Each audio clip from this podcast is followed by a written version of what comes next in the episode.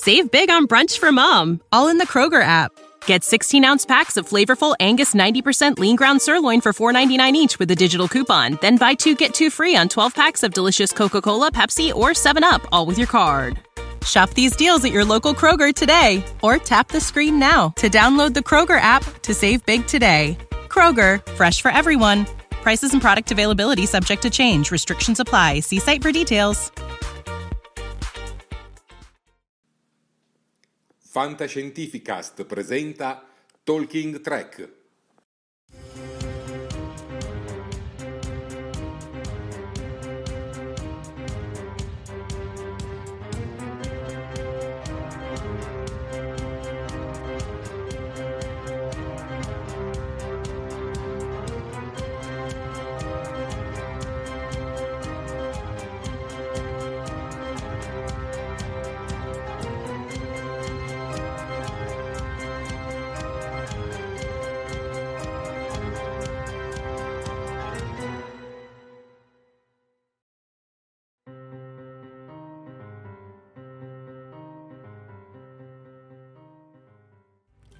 Buonasera a tutti, popolo di Star Trek e ben collegati su Talking Trek. Io sono Jared di Star Trek Discovery Italia e insieme a noi abbiamo il nostro Alberto Angela, Max. A tutti se lei e a tutti gli anticani in ascolto, ben collegati con Talking Trek.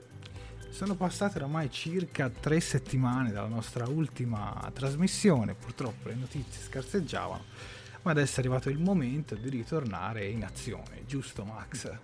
Esatto, qualche notizia abbastanza interessante è arrivata, anche se ovviamente non potremo addentrarci nei dettagli di serie televisive prossime e future, quindi ci limiteremo a rimanere nei dintorni, nell'intorno della nostra saga perfetta. Io comincio subito a salutare i primi di voi collegati con noi, ovvero Sofia, Ulsana Perex, Fabrizio Leporini e Davide Piscillo. E io saluto dalla pagina Star Trek Discovery Italia un collegato d'eccezione, il nostro Gianluca Piccardo, alias Mr. TG Trek. Ciao! Beh, non è con noi in video, ma è con noi, diciamo, virtualmente, direttamente da internet. Ed è sempre grazie ai suoi articoli, ai suoi approfondimenti che noi abbiamo un sacco di materiale di cui parlare nelle nostre dirette. Assolutamente, assolutamente. Come potete ben sentire c'è la musica in sottofondo, una novità che avevamo già riproposto qualche mese addietro con una diretta, come dire, indifferita che poi mandavamo in onda, ma adesso con tutti gli upgrade siamo riusciti anche a mettere la musica che magari nasconde un po' il rumore di sottofondo. Bene, direi Max di cominciare e cominciamo con questa fusione fra CBS e Viacom, ovvero Viacom CBS, certo un nome originale. Si sono impegnati molto, ma probabilmente avevano già tutte le grafiche pronte, quindi non potevano sgarrare più di tanto. Sì, è successo alla fine con qualche giorno di ritardo rispetto all'8 agosto, che era la data annunciata per la grande riunificazione, ma è comunque successo. La CBS ha comprato la Viacom, anche se in realtà a livello azionistico erano già di un'unica proprietà, solo che la gestione e la divisione dei diritti dei loro prodotti cinematografici, televisivi e di vari franchise era ovviamente divisa. Si sa, la CBS si occupava di più, specialmente nel mondo di Star Trek, della televisione, la Viacom con la Paramount del mondo cinematografico, ed era così dalla fine del 2005, ed è proprio da quella data che si era creato quel fastidioso problema per cui ciò che veniva detto o citato nel mondo cinematografico non poteva rientrare nel mondo televisivo di Star Trek. Ora l'accordo è stato fatto, è nata una grandissima azienda che si chiama, come hai detto tu, Viacom CBS, dal valore di solo circa 28 miliardi di dollari, quindi... Ma sì, noccioline. Noccioline, esattamente. Il nodo su cui discutevano e non riuscivano a trovare una soluzione era chi mettere a capo di questa azienda. Alla fine l'ha spuntata la Viacom, quindi l'amministratore delegato di Viacom diventa l'amministratore delegato di Viacom CBS e il amministratore delegato ad interim di CBS, che aveva preso il posto dell'uscente Les Mons, accusato di molestie sessuali e quindi espulso, che era appunto stato sostituito da Joseph Ianiello, ebbene rimane come grande supervisore dei contenuti CBS. Il nome esatto della sua carica non è ancora stato definito, almeno non pubblicamente, non diventa la D generale, questo ruolo, come abbiamo detto prima, va al AD di Viacom, il cui nome è Robert Bakish, e assieme vissero felici e contenti, si può dire semplicemente questo. Io saluto Davide Caldarelli che si è unito con noi, ciao Davide. Comunque devo dire che questo passo, diciamola tutta, ci voleva, perché adesso buttiamola lì in un film della Kelvin Timeline, potremmo vedere anche una semicitazione, che so, a Michael Burnham, una foto sul comodino di Michael Burnham. Ora mi direte, ma i film Kelvin sono ambientati in un universo parallelo, ho capito, ma magari lì Spock e Michael Burnham si conoscono ancora, escono ancora e si frequentano ancora, che questo non ce lo può dire nessuno.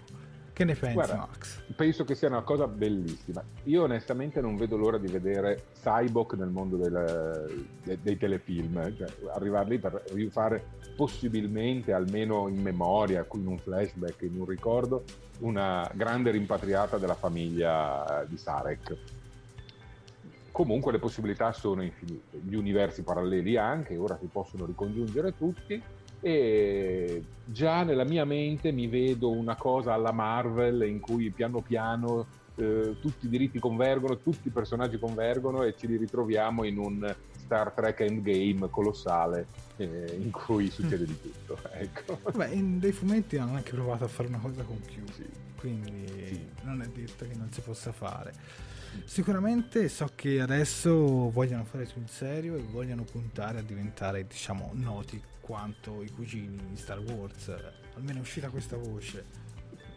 Beh, l'ambizione è tanta, di sicuro in questo periodo storico del cinema e della televisione mai come in questo momento, in altri momenti si è vista la compattazione dei brand proprio per produrre prodotti di grande impatto. Star Wars, diventato ovviamente Disney, ha subito uno slancio fortissimo che lo ha riportato dopo tanti anni in cima, sulla cresta dell'onda. E perché Star Trek no? Ma lo stesso Kurtzman l'ha detto, io vorrei portare Star Trek all'epoca d'oro come Star Wars, perché quando io ero bambino mi piaceva Star Trek, ma al cinema c'era Star Wars e tutti parlavano di Star Wars e i pupazzetti erano di Star Wars e i fumetti erano di Star Wars, e ora tocca Star Trek. E in questo, caro Kurtzman, che non mi sei simpatico però apprezzo lo stesso l'intento, ti do ragione,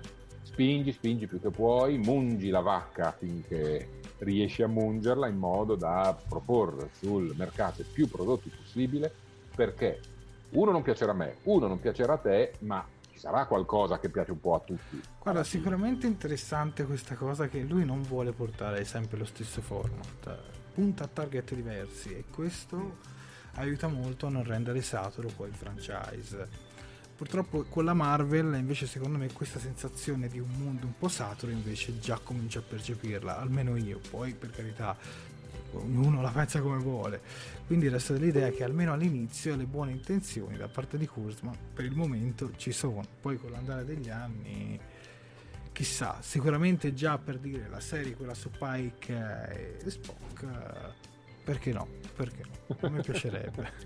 Ah, assolutamente, non piacerebbe solo a te o a me, piacerebbe tanto anche ad esempio a De Tampecchio, che proprio in questi ultimi giorni si è speso dalla manifestazione Trek a Ticonderoga, New York, dalla Trekonderoga si chiama, sul set ricostruito della Enterprise classica, si è speso in parole molto entusiastiche dicendo: non sapevo neanche se sarei stato Spock dopo il primo episodio in cui giravo, perché nessuno contava su di me, nessuno pensava che ce l'avrei fatta a reggere il peso, nemmeno io pensavo di reggere il peso, ho retto il peso e ora sono acclamato dalla folla, tutti vogliono una serie di Pike con Pike, Spock e numero uno.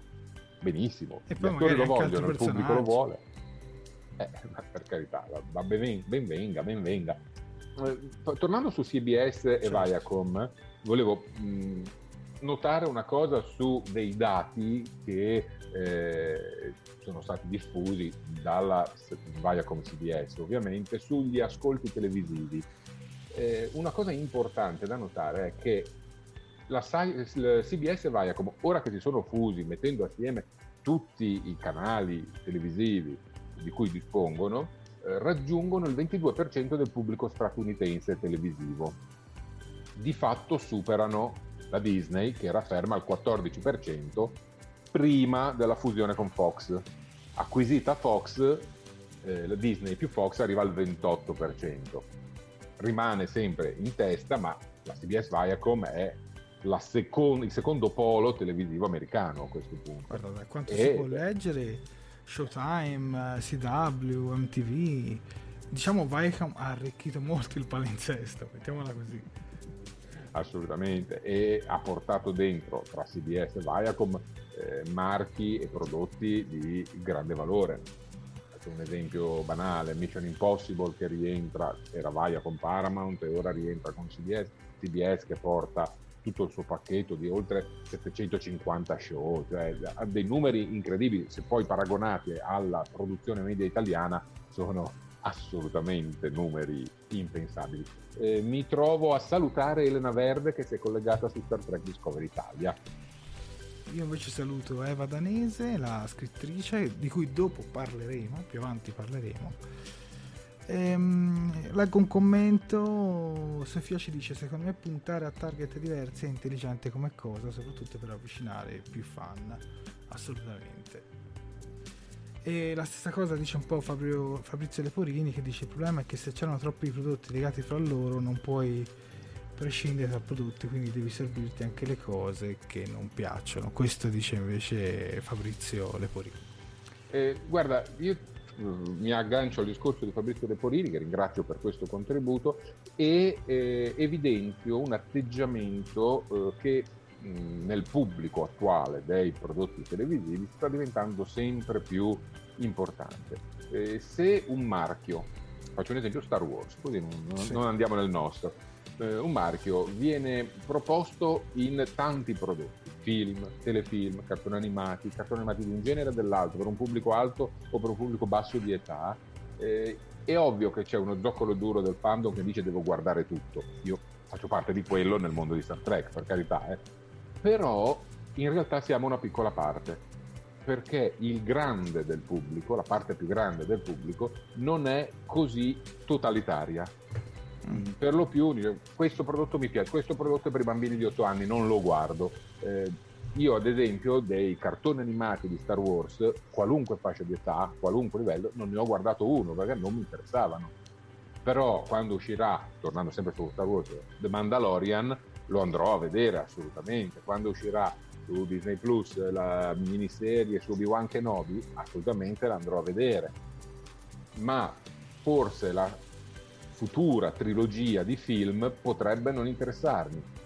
Il pubblico moderno è molto più indirizzato a un comportamento di questo genere, e quindi una diversificazione del prodotto su tanti fronti aiuta a soddisfare le esigenze di tutti.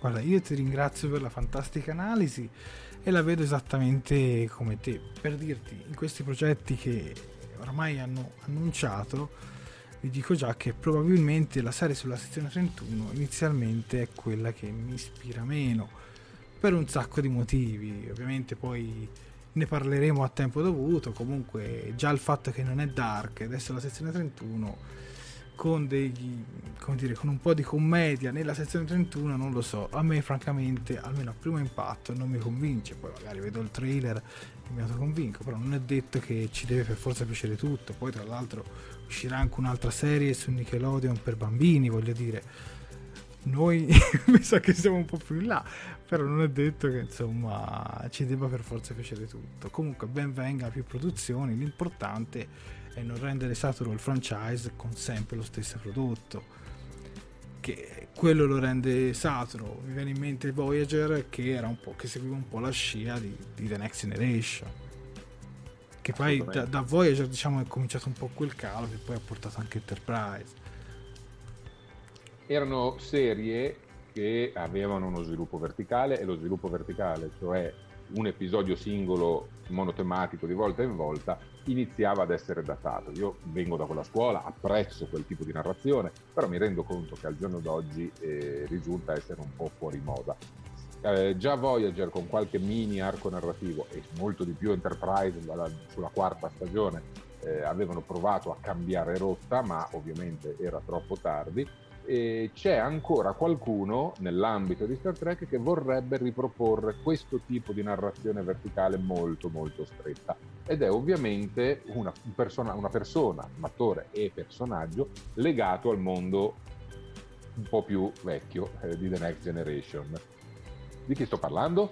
Di Michael Dorn con Worf.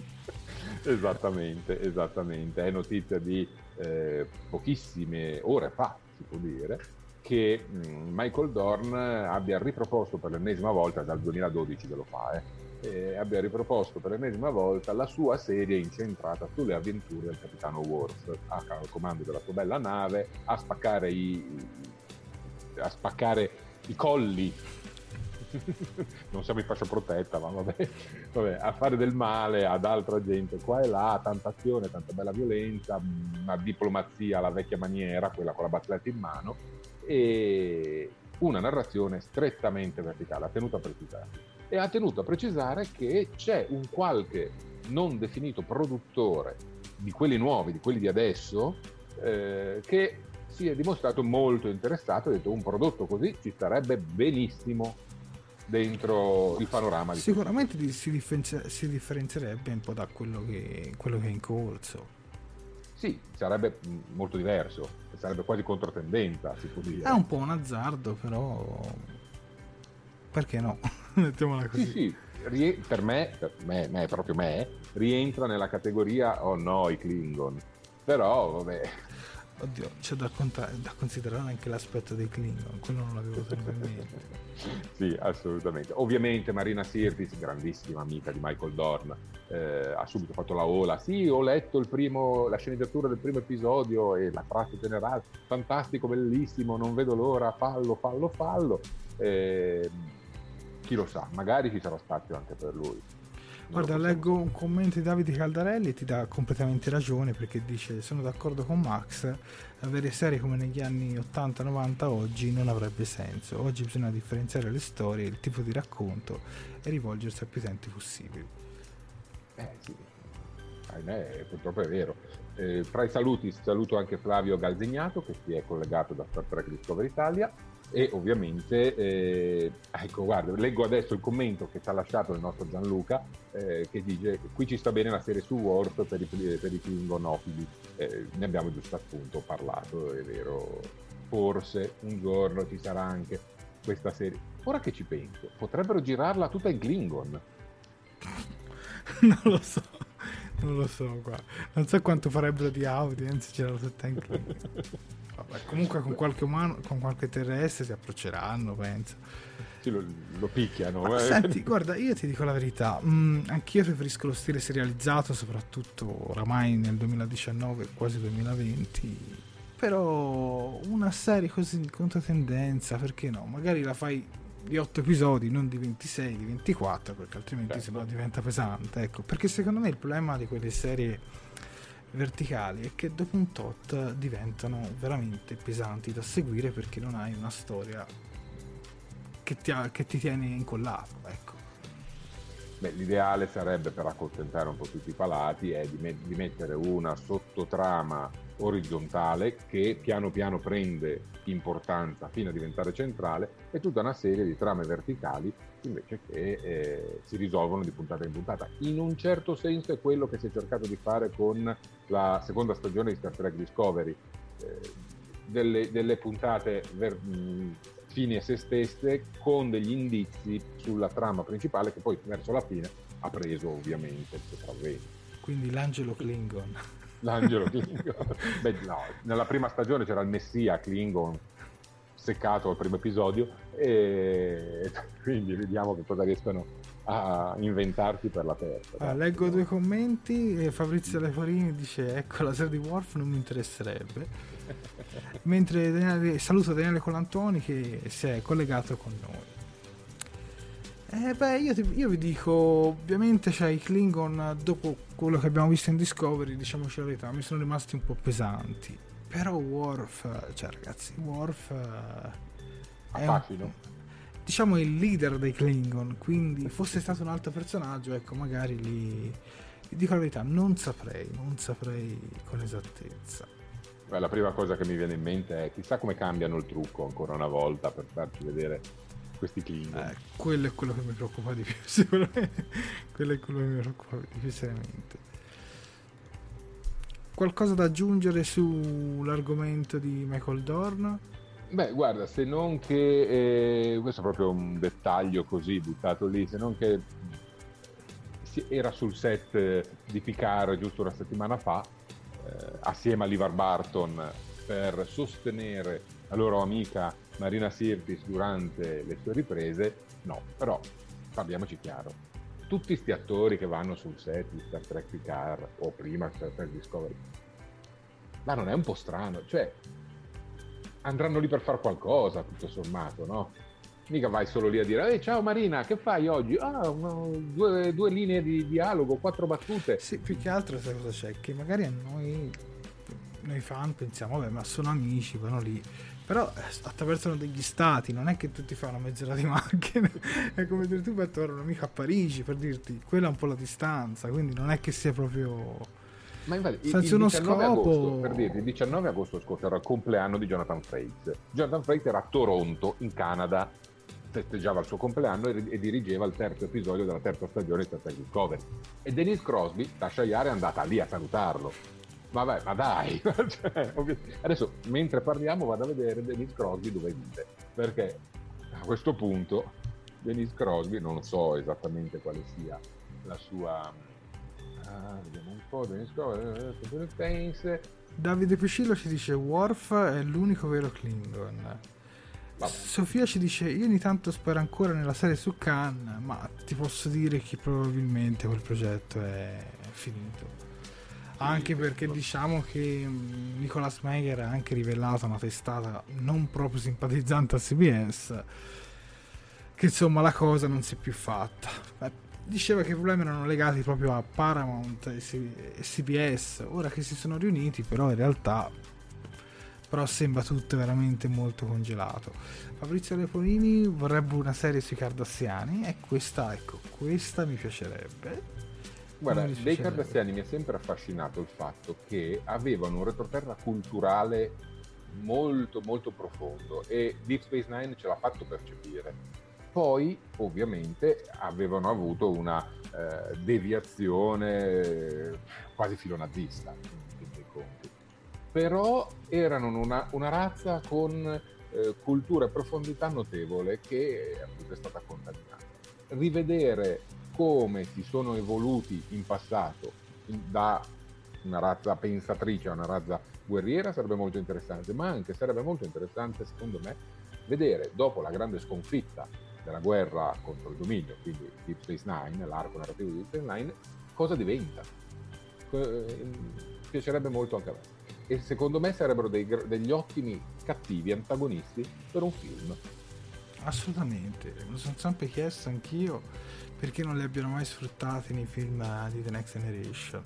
Beh, però c'è da considerare una cosa, magari adesso il loro look sarebbe un pochino da aggiornare, ha un'estetica troppo anni 90, cioè, quindi non so poi se vai a accontentare i fan. Cioè il vulcaniano proprio va bene in qualsiasi epoca, cioè va bene anche tra 100 anni, le serie fra 100 anni rimarrà sempre così.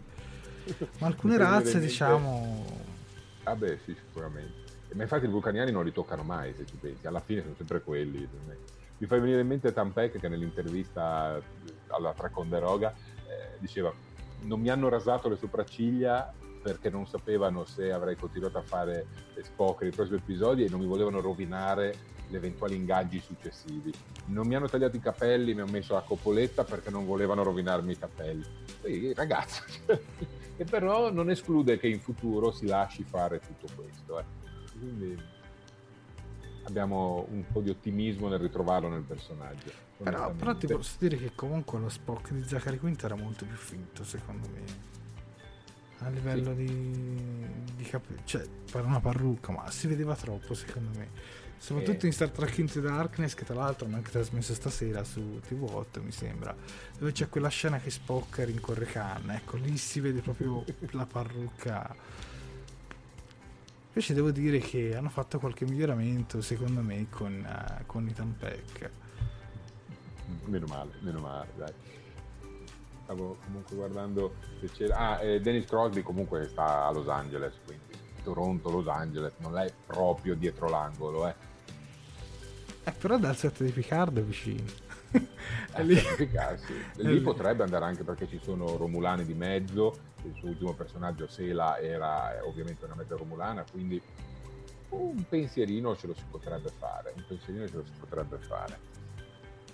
Assolutamente. Poi tra l'altro si parlerà dei Romulani in Picard, perché comunque tutto quello si che sa che ci sono, esatto.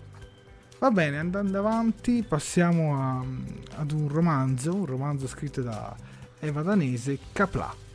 Prego. Ok, ti correggo subito, scusa, non è un romanzo, è un saggio, ok, un saggio.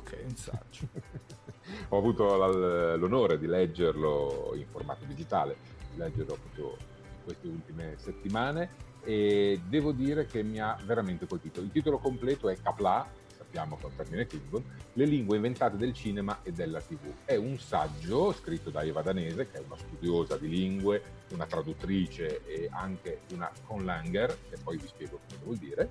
È un saggio sulle lingue inventate per il cinema e per la televisione, quindi c'è dentro il Klingon, ma non solo. Il Klingon è una di quelle più strutturate, più costruite. Eva Danese nel libro approfondisce veramente tanto il discorso della lingua Klingon, dalla sua genesi al sviluppo, all'impatto che questa lingua ha avuto anche non solo sui fan di Star Trek, ma proprio nel mondo. Se c'è se la Bibbia è stata tradotta in Klingon, hanno Shakespeare. Shakespeare hanno recitato opere teatrali in Klingon, vuol dire che l'impatto è stato notevole. Però il libro, come dicevo, affronta ed esamina questo aspetto, ma non si ferma ai Klingon, va anche ad altri linguaggi.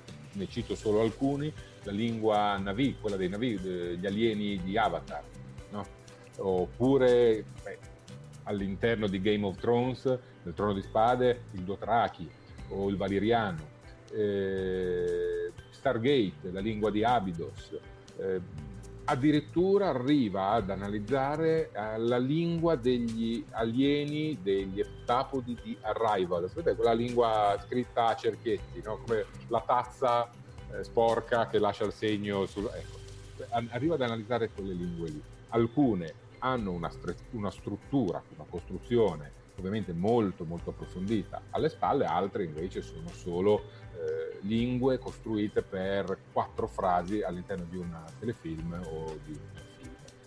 Il saggio è scritto in maniera molto scorrevole, è specifico, usa termini tecnici, ma vengono spiegati e vengono fatti digerire con molta facilità. Sono 147 pagine che in 3 giorni si divorano senza il minimo problema.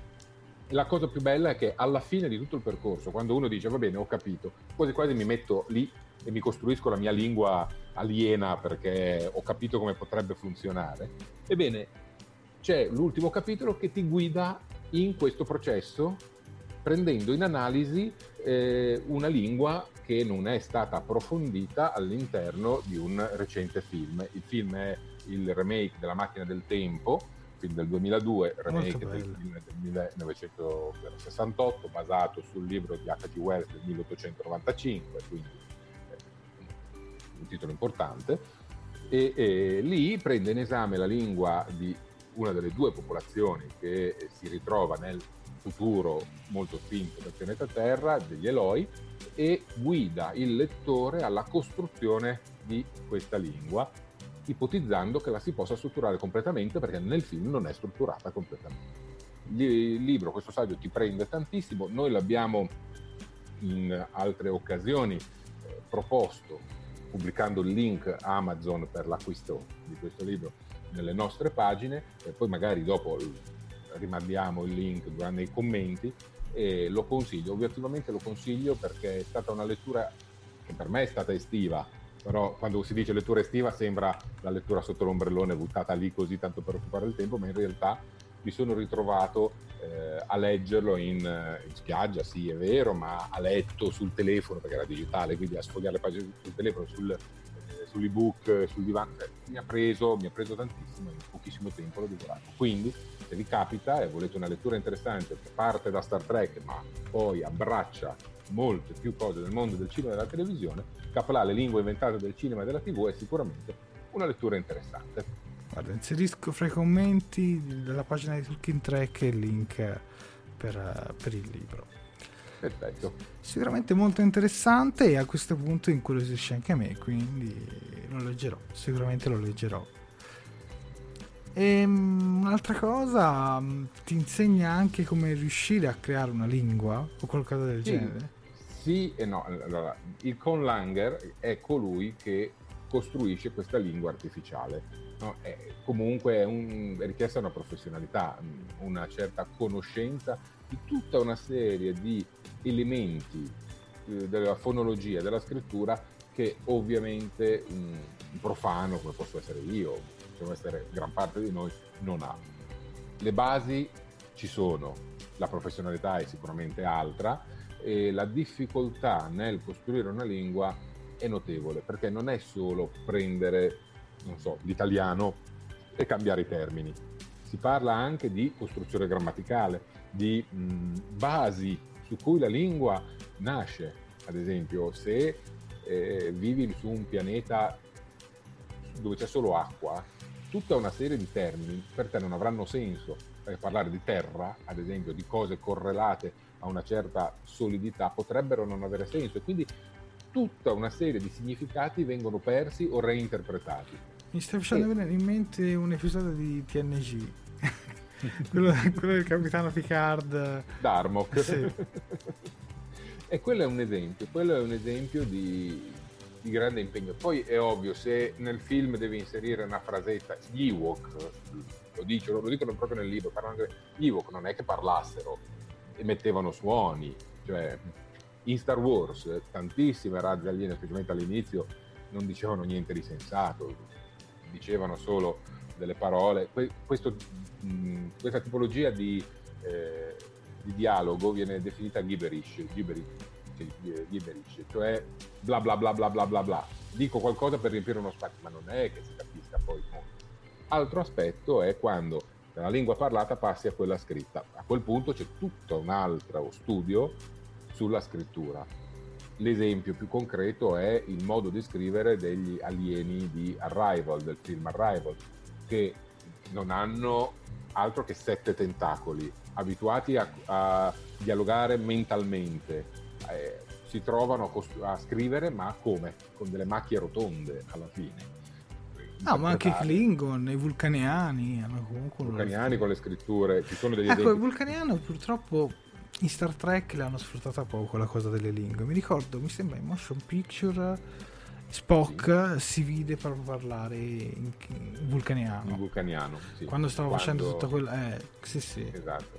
Però nelle serie in realtà non gli hanno mai dato il giusto spazio, via, diciamola così.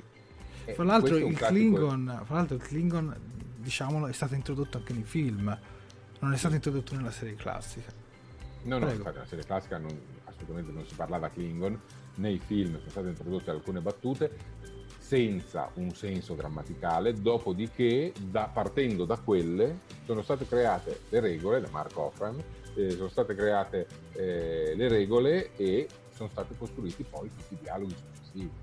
A volte, e questo nel libro viene specificato, ci si ritrova a dover costruire la lingua dall'opposto, cioè, ci sono 4 battute buttate lì a caso senza senso, e a quel punto devi costruire la lingua basandosi su quello, perché in una produzione futura, Discovery per esempio, e in una produzione futura ci saranno tutta una serie di discorsi in Klingon e devono essere concreti e comprensibili, perché ormai c'hai una popolazione di umani che conosce il Klingon a memoria, lo sa parlare, e quindi devi andare dietro. E ti strozza se non lo sai per bene. Esatto. Comunque se avete modo, guarda, in digitale è veramente una bazzecola l'acquisto, in versione cartacea costa un pochino di più, però è anche un bel libro da tenere lì sullo scaffale assieme agli altri che parlano di Star Trek, anche se questo devia un goccino, però ne è valsa, è una lettura che è valsa veramente la pena. Va bene, io faccio in bocca al lupo alla scrittrice Eva Danese e spero che insomma il libro venderà anche tante copie. Tornando a noi, Max, arriviamo al nostro canale YouTube. Il nostro canale YouTube finalmente avrà un upgrade, finalmente non sarà più solo un raccoglitore di dirette, ma avrà anche dei contenuti originali. Infatti già vi anticipo che domani sera uscirà un video originale che si chiamerà La mia prima serie di Star Trek. Quindi vi dico... dategli un'occhiata, iscrivetevi al canale, insomma, e dai, almeno riusciremo a avere anche, diciamo, un nostro spazio al di fuori di Facebook, perché purtroppo, diciamolo Max, si fa un po' fatica, soprattutto con Star Trek, ad uscire da Facebook. Sì, sicuramente, intanto Star Trek è un mondo molto chiuso, chi è al di fuori lo guarda con diffidenza. Ora, se ci si basa su un pubblico di milioni e milioni di persone, in America o magari in Germania o in Inghilterra, è facile raggiungere tante persone, avere tante visualizzazioni, dialogare con tante persone. E su tante piattaforme. In Italia è difficile, in Italia è molto più difficile, siamo più pochi per carità, però è difficoltoso. Ricercare la piattaforma giusta per esprimersi e avere seguito è difficile. Jared, tu ci stai provando da più di un anno a trovare la giusta collocazione. Facebook per le dirette è stupendo, probabilmente il canale YouTube, come hai detto assolutamente tu, ha bisogno di un linguaggio diverso e di un modo di approcciarsi al pubblico differente. Questo grande esperimento speriamo che venga accolto con gioia e braccia aperte da tutti i nostri fan. Nel frattempo volevo dare quei due o tre numeri importanti, perché nei giorni scorsi è capitato di parlare tra di noi e poi anche con qualcuno dei nostri, delle persone che ci seguono, dei numeri che facciamo e di doverli spiegare su quali piattaforme ci possono trovare, perché è vero, noi siamo su Facebook, poi il nostro contenuto Facebook a volte approda su YouTube, andiamo in diretta, ormai non più però andiamo in diretta facciamo dei numeri che, paragonati alle dirette di tanti altri prodotti, sono molto interessanti. Il grosso lo facciamo sulla differita, perché poi la nostra diretta rimane lì e al di là delle persone che ci seguono fortunatamente in diretta, poi abbiamo 500-600 visualizzazioni nell'arco delle 2 settimane successive. La versione solo audio diventa podcast grazie agli amici di Fantascientificast e sulla loro piattaforma, solo in versione audio fruita nei mesi successivi, facciamo un altro migliaio di ascolti. Quindi se mettiamo tutto assieme, specialmente nelle puntate in cui andavamo a toccare gli episodi, i commenti agli episodi, superavamo le 2.000 e 3.000 punti di ascolto. È ovvio che con argomenti meno interessanti e pressanti i numeri sono inferiori, però sono numeri importanti su un panorama italiano che trova sempre più difficoltà a seguire Star Trek. Ecco. Sì, ricordiamo anche dove ci possono trovare. A questo punto ci trovate su Facebook, è scontato, ci trovate su YouTube, come potete vedere dall'immagine, basta scrivere Talking Trek, vedete il nostro logo. Ci trovate su Instagram a Talking_Trek, ci riconoscete sempre dal nostro logo, e poi ovviamente siamo anche su Twitter, giusto Max? Sì, abbiamo il nostro account Talking Trek anche su Twitter, che ripesca un po' tutte le notizie che vengono diffuse e in particolar modo amplifica le notizie di TG Trek, del nostro amico Gianluca Piccardo, che pubblica costantemente, ha anche lui la sua pagina Facebook, ha anche lui il suo profilo Twitter, ma noi cerchiamo di aiutare a diffondere tutte queste informazioni. Andate a visitarlo, www.tv3.com, trovate tutto quello che c'è da sapere su Star Trek in Italia. Assolutamente. E però basta, non annoiamovi, ulteriormente su questi dati tecnici, su questi aspetti. Torniamo a parlare di Star Trek to Pure, torniamo proprio nel mondo di Star Trek. Abbiamo citato prima Deep Space Nine, proprio TG Trek ha scoperto oggi che il documentario What We Left Behind, che affronta tutta la costruzione di Star Trek Deep Space Nine e si lancia proponendo immagini in HD in alta definizione di vari episodi, per la prima volta, e poi si spinge oltre arrivando ad immaginare le basi di una ipotetica ottava stagione di Deep Space Nine, è disponibile in Italia su iTunes in versione digitale e è disponibile all'ordine su Amazon in versione fisica. Non è stata data pubblicità di questa cosa, il prodotto è arrivato così, senza dir niente a nessuno, non è privo nella versione digitale di contenuti speciali che arriveranno dopo e verranno inviati a chi lo ha acquistato o a chi l'ha noleggiato in un secondo momento. Non è in italiano, ma ci sono i sottotitoli, va specificato, mentre nella versione in acquisto non si sa qual è delle tante versioni che sono state distribuite la versione ordinabile su Amazon, ma nota dolente, probabilmente è la versione americana, per cui in Italia se lo mettiamo dentro il nostro lettore Blu-ray o DVD non lo possiamo vedere, a meno che non si ha un prodotto, un lettore settato sulla zona americana. Allora a questo punto considera l'acquisto su iTunes, dove almeno ce lo possiamo godere anche in italiano con i sottotitoli in italiano. Poi altra notizia, acquista, poi ti arrivano i contenuti aggiuntivi dopo. Poi altra notizia minore, i fumetti di Star Trek Discovery, 2 fumetti verranno tradotti e è già in corso la traduzione. Prego. Esatto, la Italy Comics già da tempo aveva acquisito i diritti di traduzione dei fumetti dedicati a Tukuvma, siamo nella prima stagione, Tukuvma e lo speciale dell'epoca, quello in cui vedevamo Stamets incontrare per la prima volta Culber e arrivare poi sulla Discovery al comando di Lorca per portare avanti gli studi sulla micologia, astromicologia. Bene, questi 2 fumetti sono stati acquisiti dalla Italy Comics, sono stati tradotti, parrebbe che si arrivi finalmente alla pubblicazione. È vero, siamo un po' fuori tempo massimo, però un fan che vuole avere il prodotto in italiano a questo punto deve ovviamente avvicinarvisi e andarsi a prendere legge. Guarda, io voglio consigliare l'acquisto anche perché se ci facciamo vedere sul mercato poi ne produrranno anche altri, ecco, questo è un po'. Io quindi sicuramente, almeno personalmente, io li acquisterò, anche se ho già le versioni in lingua originale di entrambi. Quello Klingon, so che Tukuvma ormai è un personaggio, mettiamola così, dimenticato, però vi posso dire che la storia in sé del fumetto è molto coerente con tutto quello che sappiamo di Klingon. Poi certo hanno quello aspetto di Discovery, però della prima stagione tra l'altro, però è molto molto molto interessante. Vediamo un po' come Tukuvma riesce ad arrivare all'astronave fantasma, quella della prima stagione, del primo episodio, che poi si vede anche più avanti. Vediamo un paio di volti noti della prima stagione di Star Trek Discovery anche sul fumetto, quindi vi dico, io vi consiglio l'acquisto quando arriverà. Va bene, qualcos'altro da aggiungere? Siamo in chiusura, oggi veramente 42 minuti, per la prima volta l'abbiamo detto all'inizio. Guarda, sì, una cosa la volevo aggiungere, Jonathan Dell'Arco, l'interprete di Tug, ha pubblicato sui suoi profili social che ha finito le sue riprese di Picard, quindi buon per lui.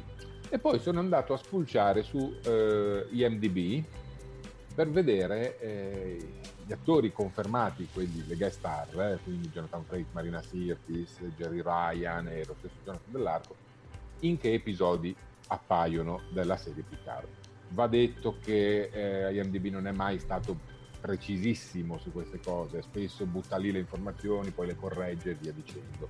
Comunque sia, Riker e Diana Troy sembrerebbero dover apparire nel primo episodio. Jonathan Frakes ha diretto il terzo e il quarto, ecco, ricordiamocelo. Mentre sempre lo stesso Jonathan Frakes dovrebbe dirigere il terzo, anzi aver già diretto il terzo episodio della terza stagione di Star Trek Discovery, il cui titolo ovviamente non è disponibile. Jerry Ryan e Jonathan Dell'Arco sono indicati come presenti nel primo episodio, sappiamo che Jerry Ryan ha detto in più occasioni che invece apparirà in più episodi, e speriamo. speriamo assolutamente. Io vi ringrazio per essere stati questi 45 minuti insieme a noi, e ovviamente ringrazio Max per tutta l'analisi tecnica e tutta la sua professionalità. Oggi siamo andati a toccare un po' degli argomenti un po' off topic, però comunque che con Star Trek avevano a che fare. Purtroppo siamo un po' in questo periodo, come dire, di magra, giusto Max? Allora, intanto va detto che il weekend scorso è stato il weekend di 23, cioè è il mondo Disney che esplode e nessuno si mette contro il mondo Disney, nessuno fa uscire roba, nessuno fa uscire notizie, perché tanto tutta l'attenzione è stata catalizzata da il nuovo canale, la nuova piattaforma digitale della Disney, Disney Plus, che avrà una marea di nuovi prodotti che sul mondo Marvel e Star Wars che attirano l'attenzione. Poi notizie appunto sul prossimo film sempre di Star Wars, tutte le nuove produzioni Marvel, tutte le nuove produzioni cinematografiche Disney originali, e cosa ci mettiamo in mezzo? Anche Star Trek che sparisce in mezzo a tutto questo, nessun'altra major si è buttata dentro a dare informazioni. Speriamo che ora, finita la calura estiva e avvicinandosi la data di debutto di Picard, esca qualche cosa di un po' più goloso. Quello che ci aspettiamo tutti. Va bene, io vi ringrazio, ciao a tutti, ci vediamo quando ci saranno abbastanza notizie per fare un'altra puntata. Lunga vita. Vi ricordo domani il video su YouTube e noi, insomma, come abbiamo detto, ci rivediamo a presto. Ciao, lunga vita e prosperità.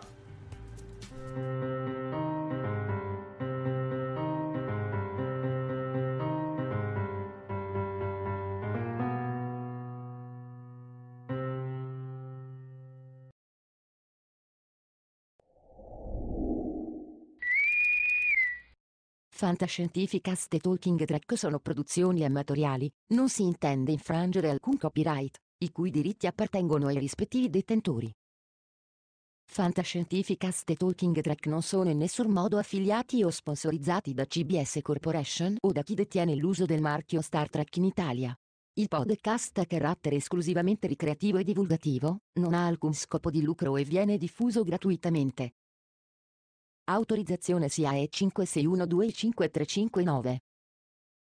Nessun byte e nessun tribolo sono stati maltrattati durante la produzione di questo podcast.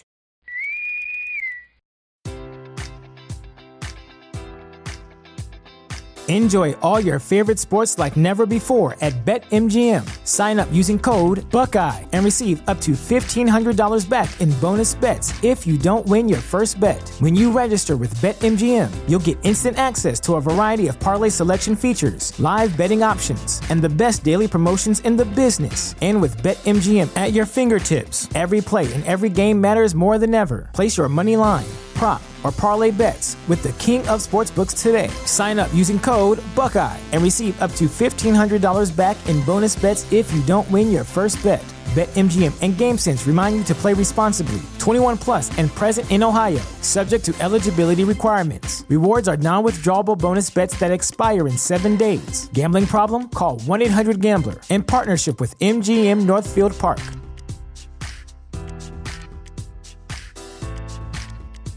Sick of being upsold at gyms? My guy, you're currently a base member. For $90 more, I can upgrade you to our Shred membership. For $130 more, you'll be a swole member. And for just $300 more, you'll reach Sweat Platinum. At Planet Fitness, you'll get energy without the upsell. Never pushy, always free fitness training and equipment for every workout. It's fitness that fits your budget. Join Planet Fitness for just $1 down and $10 a month. Cancel anytime. Deal ends Friday, May 10th. See Home Club for details.